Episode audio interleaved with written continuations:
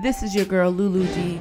You are listening to Crossover Church ATL, the church expression of City Takers. I want to welcome you to week three of our series, Catfish.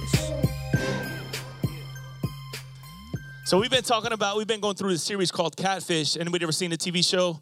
Right? We, we, we talked about um, the last few weeks, you know, um, what does it mean, or who are, who are, who, who am I?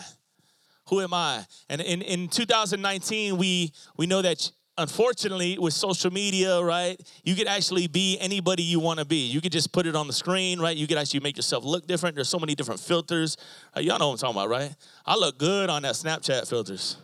But in real life like i'm i look a lot different. And so the reality is we can actually put up these fronts. We could put up these fake what we call profiles right? And we could write in whatever we want to be. And actually in 2019 unfortunately a lot of people actually believe whatever it is that's on the screen right? They don't get to know the real, right? Even Facebook, they did something that changed the game. They said they put this little button called friend requests.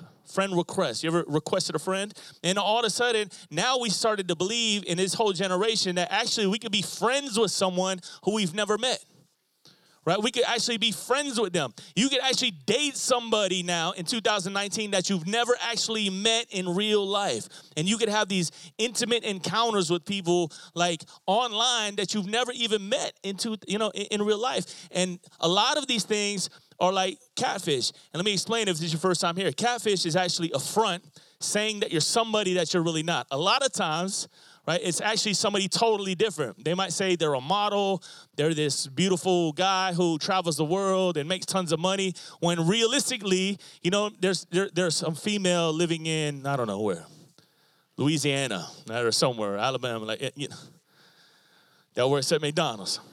And again, there's nothing wrong with somebody, you know, living in Louisiana working at McDonald's, but you just gotta call yourself, you gotta tell the truth, basically. Tell the truth. And so we talked about like what does it look like in 2019 you know even even in the context of following jesus as a christian? A lot of times we put on these facades and we put on these fronts and the lord's trying to strip all that stuff away and just just come with the real. You know what i mean? Because god already knows our heart. God knows what we're dealing with. God knows who we are but a lot of times we want to put on a front because we want to look a certain way to other people. And we want other people to like us so much that we want to cover up our insecurities, cover up our pain, cover up our struggles, cover, cover up our sin with a lot of stuff so that people would accept us and people would like us. So this week we're jumping into who are we? And I want to talk about like who are we corporately? Who are we as the church? Right? Who are we as the body of Christ? And I, I believe that we still deal with this thing called catfish, even as the church as a whole, as this family. I want to read the scripture, 1 Peter 2 9. It says this You are a chosen generation. Say chosen generation. I mean, God chose us. This generation, right? In 2019, look around the room. We got a bunch of different people, a bunch of different ages, right? Some of us are single, some of us are married, some of us have kids, some of us don't. But the Bible says we are a chosen generation, a royal priesthood. Say royal priesthood.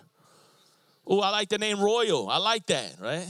It means like we're actually somebody in the kingdom, right? We're, we're royalty, right? And, and one thing about royalty is different than, you know, in the United States, we actually vote for presidents right? We actually got an election coming up, I think, next year, right? We vote somebody in. But one thing about royalty, royalty is is born into royalty. It's through the bloodline. Does that make sense? That you become king. And so the Bible says that we are a royal priesthood and a holy nation. Say holy nation. His own special people that you may proclaim the praises of him who called you out of darkness into his marvelous light. How many people in here been called out of darkness? Right? Well, you know what that life is like. And thank God for his grace and his mercy that he called us out of darkness into his marvelous light, right? And so today, I believe that the church as a whole all right, and this isn't a this thing on, on one specific church. The church as a whole has a case of mistaken identity, right? Or, or, or catfish, we could call it, right? This nation, the United States of America, calls itself a Christian nation, right? Even though, like, you, you look at the coins. I, I used to have a, anybody got a penny? Well, you know what a penny looks like. It says, in God we trust on it, right? And there's a battle right now happening nationally where people want to remove even that right? Do y'all remember growing up putting your hand on your chest and saying the Pledge of Allegiance, Pledge of Allegiance to, to the flag of the United States of America? And it, do you know that they took out "In God We Trust"? They took that out already. Do you know that we you can't pray? Even when I was young, you couldn't pray in schools. You can't pray in schools. You can't do nothing. So we stripped out the gospel. They took all the Ten Commandments literally a few years ago out of all the the the you know the court systems and any of the the national you know whatever things that are yeah the government buildings. They took all that stuff out. They took. I mean, there's a war against the gospel. There's a war against it. As an athlete, right? Uh, you look at like a Tim Tebow or something, who stands up for righteousness right? He's ridiculed a lot of times. He's ridiculed a lot of times in national news. But let an athlete come out, you know, saying that he's homosexual or he's gay. All of a sudden he's praised and he gets national attention, world attention. That, you know what I mean? That all of a sudden, like, oh, he's a hero. And someone who stands up for righteousness and the things of the Lord, they're actually cut down and persecuted and made fun of. Yet we call this, you know what I mean, a, a holy nation. I read this or we call this a Christian nation. I read this the other day that there was an eight year old dyslexic girl, right, reprimanded in a public school for praying before her meal. Eight year old dyslexic girl, it was on the news, reprimanded, right, and threatened expulsion for praying before she ate her lunch. It bothered a staff member so much Listen, it didn't come from the children. The children didn't care. A staff member cared, put, cared so much that she took it all the way up. She took it outside of the school into the school board, right? And they were trying to expel the girl. Eight years old for praying before she ate. So the church is is gotten to the point where we actually lack power. We lack, yeah, we're silent. We lack um, the boldness to stand up and say something because we're so worried about persecution. And so what, what happens is we start to we start to form this kind of catfish mentality. Yeah, we're this, but realistically, behind the scenes, we don't want to cause any problems. You know what I mean? And so the church today in 2019, I believe that we're walking in this case of, of misidentity, of, of catfish syndrome, whatever we want to call it, right? And the world identifies the church as a place of judgment right? Like we do a lot of stuff outside of the church with city takers, tons of stuff. And a lot of times when we say, hey, you know, when they find out we're like we're Christians or we're saying, hey, find a good church, 99% of the answers, Tammy will tell you, you know what they tell us? Ah, man, we're not trying to go to church. And because because this is the number one reason. Because and, and you hear all the stories of why. Because when I walk in the church, they make me sit in the back row. Or when I walk in the church, nobody says hi to me. Right? Nobody cares that I'm there. Or when I walk into church, they make me take my hat off my head. Or when I walk into church, they look at what I'm wearing and all of a sudden they're judging me without even saying a word. Like I hear all of this stuff, right? It's a place of judgment rather than a place of just love and accepting people for who they are, right? Here's the deal we can't change anybody. Like we can't we can't force somebody to be different. We can love them. The Bible says love your neighbor, right? We can love them and let the Holy Spirit do what only the Holy Spirit can do, which is convict and change hearts and minds. And when we give people the truth, right? The truth is what's going to set them free. Scott ain't going to set them free, but the truth will. The truth is Jesus. Amen. The world identifies the church as a place of condemnation. I'll never forget this right? I got booked to uh, to to preach the gospel at this one church. Um, and it was it was New Year's Eve and Enlightenment. If you guys know Enlightenment, he was rapping and I was preaching. And I walk into the church, and literally, as soon as I walked through the door of church, a lady snatched the hat off my head and stuffed it in my chest. She said, "This is the house of God," and I was there to preach. And listen, I felt so little belittled. I felt condemned because of who I was that I actually wanted to leave. And I thought to myself, I wonder how someone who doesn't know Jesus would feel if that happened to them. And I was, I was, I was hurt. I, you know, in my heart, I was like, "Oh my God, I'm hurt." And finally, you know, I ended up going to talk to the pastor about it. The pastor of the, of the church, he was like, "No, no, no, that's cool. You can put your head on. I'm sorry that happened." He apologized, but the reality is that it happens all the time. It happens all the time. People are judging people. People are condemning people right? In their sin.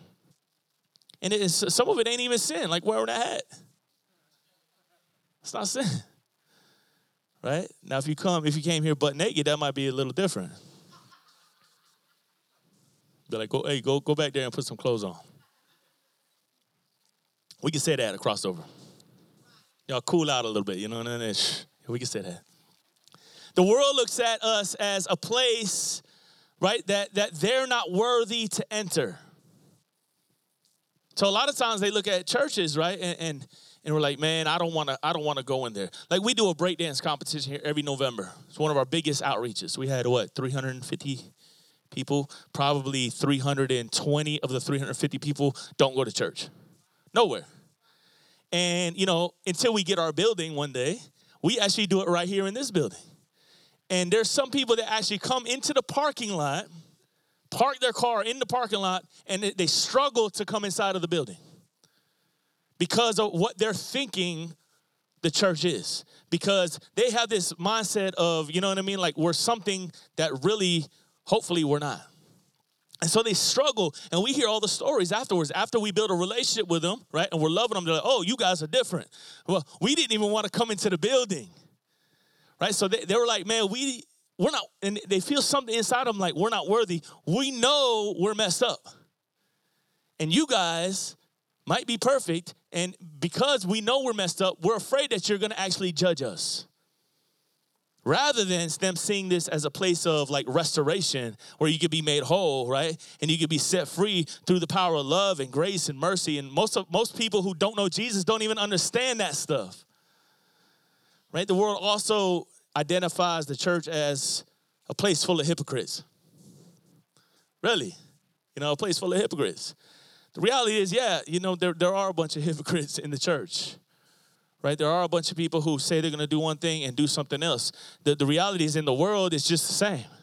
People are people, right? Because we, the only difference is we understand we're in need of a Savior. We need Him. We all fall short, the Bible says. Right? So they look at us like a, like a place of hypocrites rather than a place full of people who are actually humble and just serving the Lord and knowing that we don't have all the answers, but He does. So we know the one who has the answers, but we don't have all the answers. So um, the church identifies, I got three points real quick. The church should be identified as these three things. Ready? And this, this is just a few of them that I was praying and I came up with. The first one is this as a missional movement. This is what this is what the church really is. Right? Jesus established the earth upon this man named Peter. Y'all know Peter? I love Peter because Peter like messed up all the time. So I relate to Peter, right? Paul had it all together after his conversion. Like he was the, Paul was the man. Some of y'all might might relate to Paul, but I relate to Peter. Peter was kind of gangster, right? Peter, when they came to take Jesus, uh, Jesus like they're, they're gonna come take me, Peter, and he's like, no, over my dead body they're gonna take you, right? They not touching you, Jesus. You ever been there before? Like, yo, they not gonna touch you. I got your back. That was Peter. They came to take Peter. What did Peter do? Peter reached out and grabbed the sword out of the, the, the soldier's side and swung it for his head.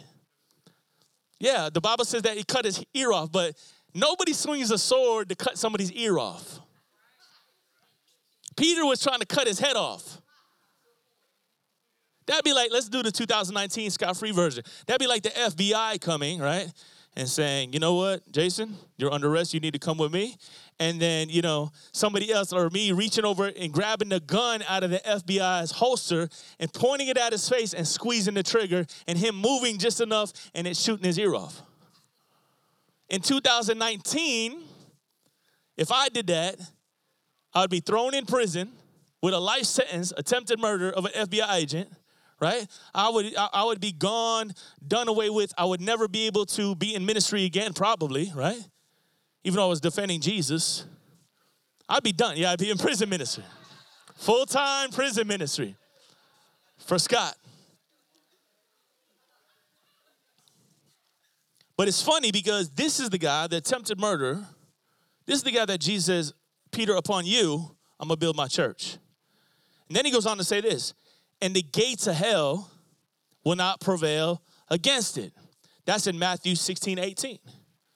Right? Peter, upon you, I know you messed up, Peter. I know you ain't got it all together, Peter, but upon you, I'm going to build my church. And not only am I going to build my church on you, the gates of hell will not prevail against it. What does that mean? That means the gates of hell are prevailing against other things and other people. But upon you, Peter, it's not going to prevail. And so in 2019, we are actually being built, right? We are part of the church that was built upon this man named Peter. Right, this attempted murder, the one who didn't have it all together, the one who Jesus told to stay up and pray that he fell asleep. And he's like, What are you gonna do? Jesus asked for bread. He's like, well, Who got the bread? Jesus like, I'm not talking about that bread, Peter. He always, you know what I mean, messed up. So I, it encourages me when I read the scriptures and I see Peter. Ephesians 2 20 through 22 says this that we're built on the foundation of the apostles and the prophets, Christ Jesus himself being the chief cornerstone, in whom the whole structure, right, being joined together, grows the holy temple in the Lord. In him, you also being built together, right, into a dwelling place for God's Spirit. So us together, everybody in this room, right? We we create a church. We create a, a, in a sense, a facility that God's Spirit inhabits. Right? You know, but in the Old Testament, they used to carry this thing called the Ark of the Covenant, right? And in the ark was the, the Ten Commandments, and God's Spirit dwelt in the ark. There's another thing in the Old Testament. It was, it was where they kept the ark behind the veil. They called it the Holy of Holies. And only certain priests were allowed, if they were, if they were completely holy, and completely clean. They were allowed to go in there once a year to to um, to to put more showbread and different incense inside of there where the ark was was stored. Right. And one thing, if there was something, if there was some kind of thing that was off in their life, if there was a little bit of sin in their life, if they went in there, they would drop dead. Like they would just drop dead because he's so holy right? Anything that was off in, in their life, if they entered into his presence, they would drop dead. So you know what they used to do? They used to actually tie a rope around their one of their ankles, and they would have a bell on their on their belt. They would have a bell. So if the, the priest went in, right? Or the rabbi went in and you heard, you're like, he's dead. Seriously, if you heard, if the bell went off, he's dead. And then you know what they would do? They would pull him out. Why would they pull him out? Because they couldn't go in. If they went in, they dropped down dead. And so we, we, we hear about like this place where the Spirit of God dwells and his, in the fullness of his holiness, that any little ounce of sin or anything that doesn't line up with the kingdom, right? Like people would just drop dead. But when Jesus died and he rose from the get from the dead, there's a scripture that says that the veil was torn. All right, it, yeah, the, the veil ripped in half to where now me and you, everybody has access into the Holy of Holies. We have access to fellowship with the King Himself. Right? So this this movement, this is something real. Like and, and He dwells in His church right? We are now the the ark in a sense. We carry the presence of god. We are the light of the world. We are the city set upon a hill. We are the salt of the earth.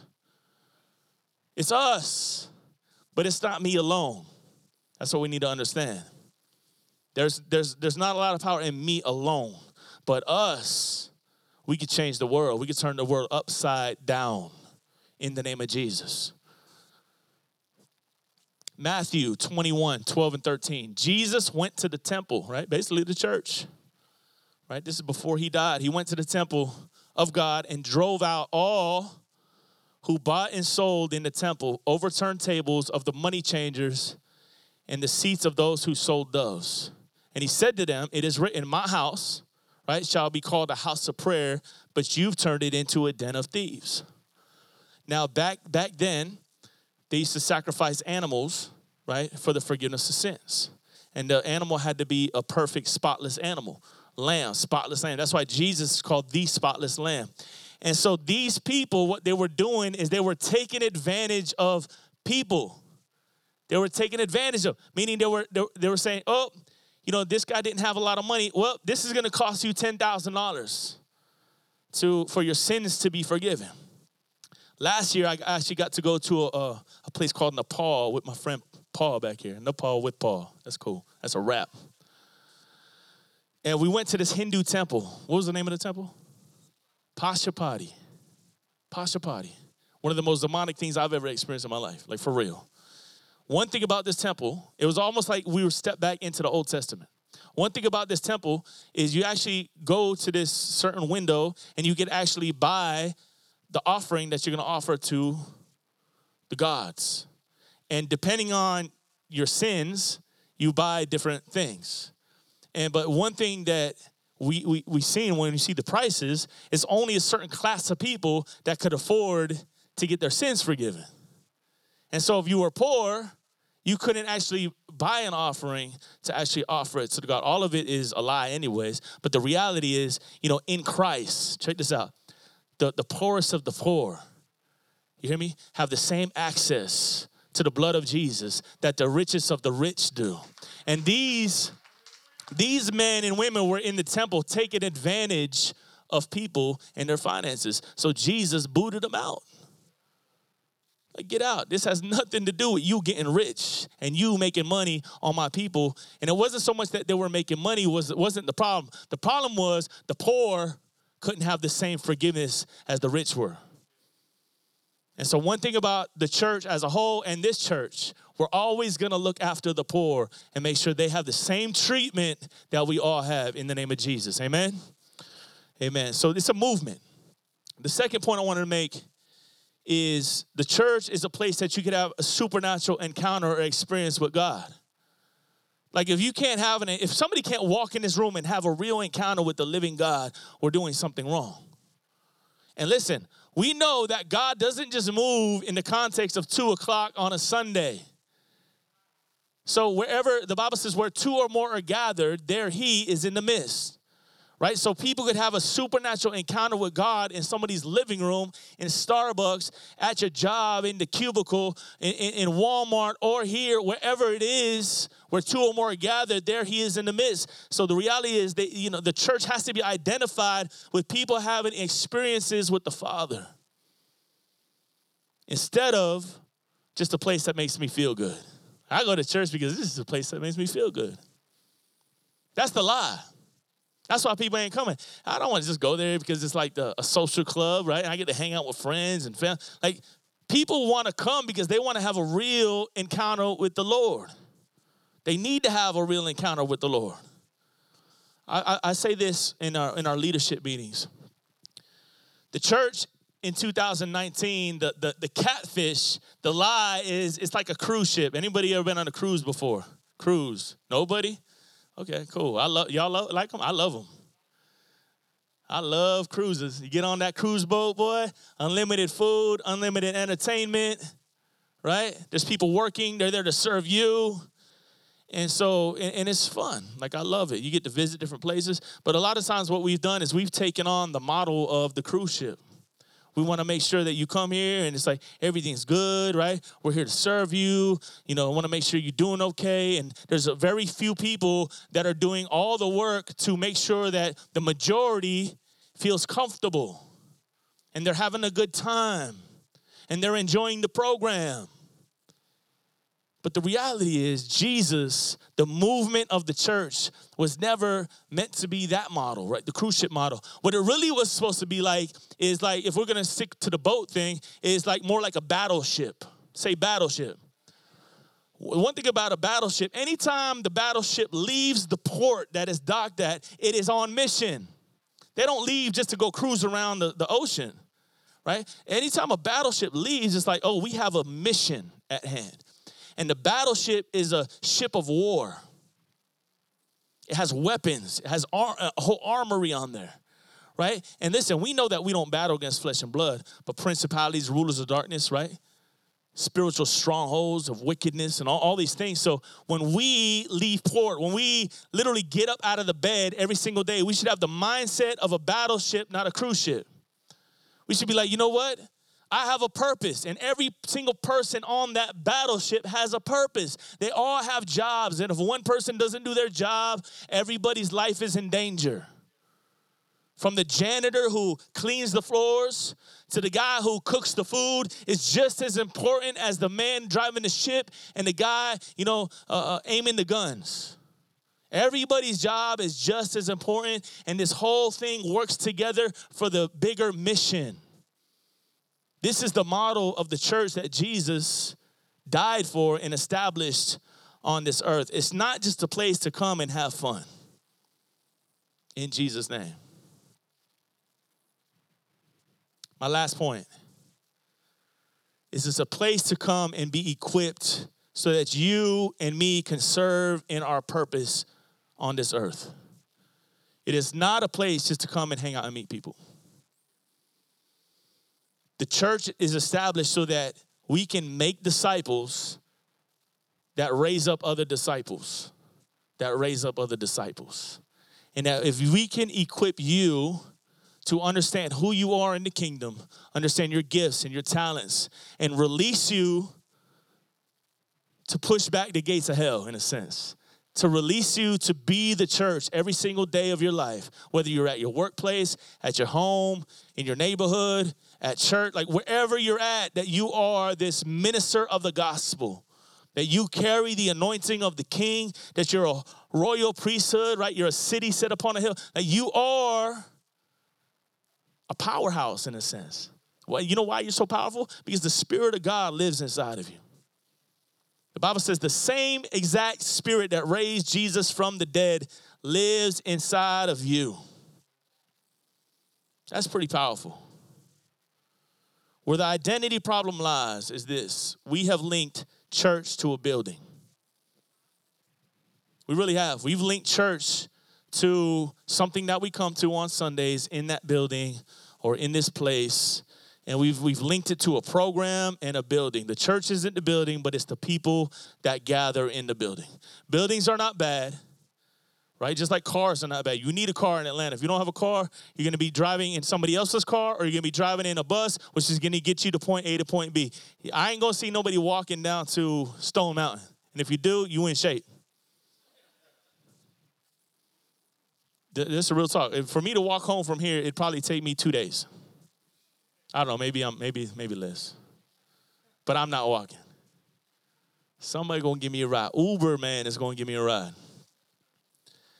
But we have identified church as a building or a program that starts at 9, 10, 2, you name it, on Sundays or Wednesdays or whatever times that, that the church has started. When I say school, what do you think of? School. It's the first thing that you think of? You think of like, oh man, I hated that thing. Homework, good. Yeah, teachers, right? What time did school start? Quick. Nine, eight, seven, depending on where you grew up. There it is, or what, what grade level you're in, right? And if you got kids in multiple grade levels, it's all of those. You got to get up at six to have somebody on the bus at seven. Somebody else gets on the bus at eight. Y'all know that life, right?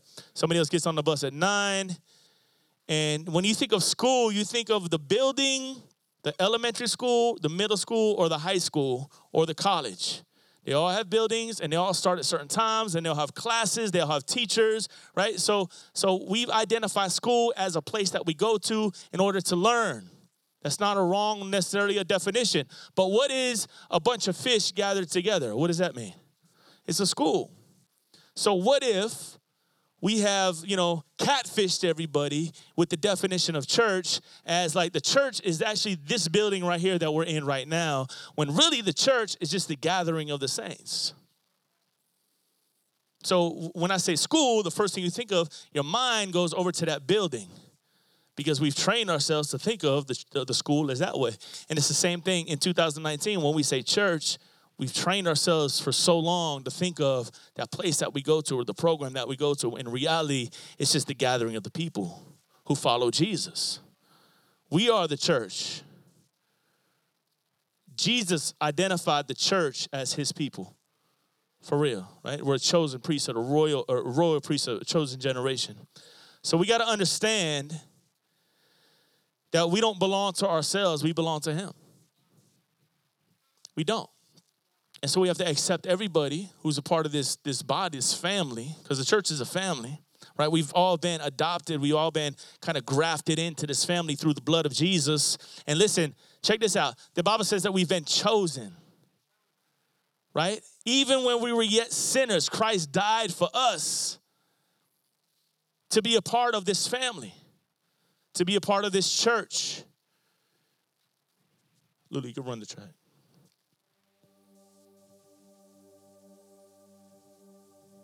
First Corinthians 6, 19 and 20. Do you not know that your body is a temple of the Holy Spirit who's in you, whom you have from God? You're not your own, for you've been bought with a price. Therefore, glorify God in your body and in your spirit, which are God's. Galatians 3 26. For you are sons of God through faith in Jesus Christ. For as many of you were baptized into Christ have put on Christ. There's neither nor Jew nor Greek. There's no slave no, nor free. There's no male, there's no female. For you are one in Christ. And if you are Christ, then you're Abraham's seed and heirs according to the promise.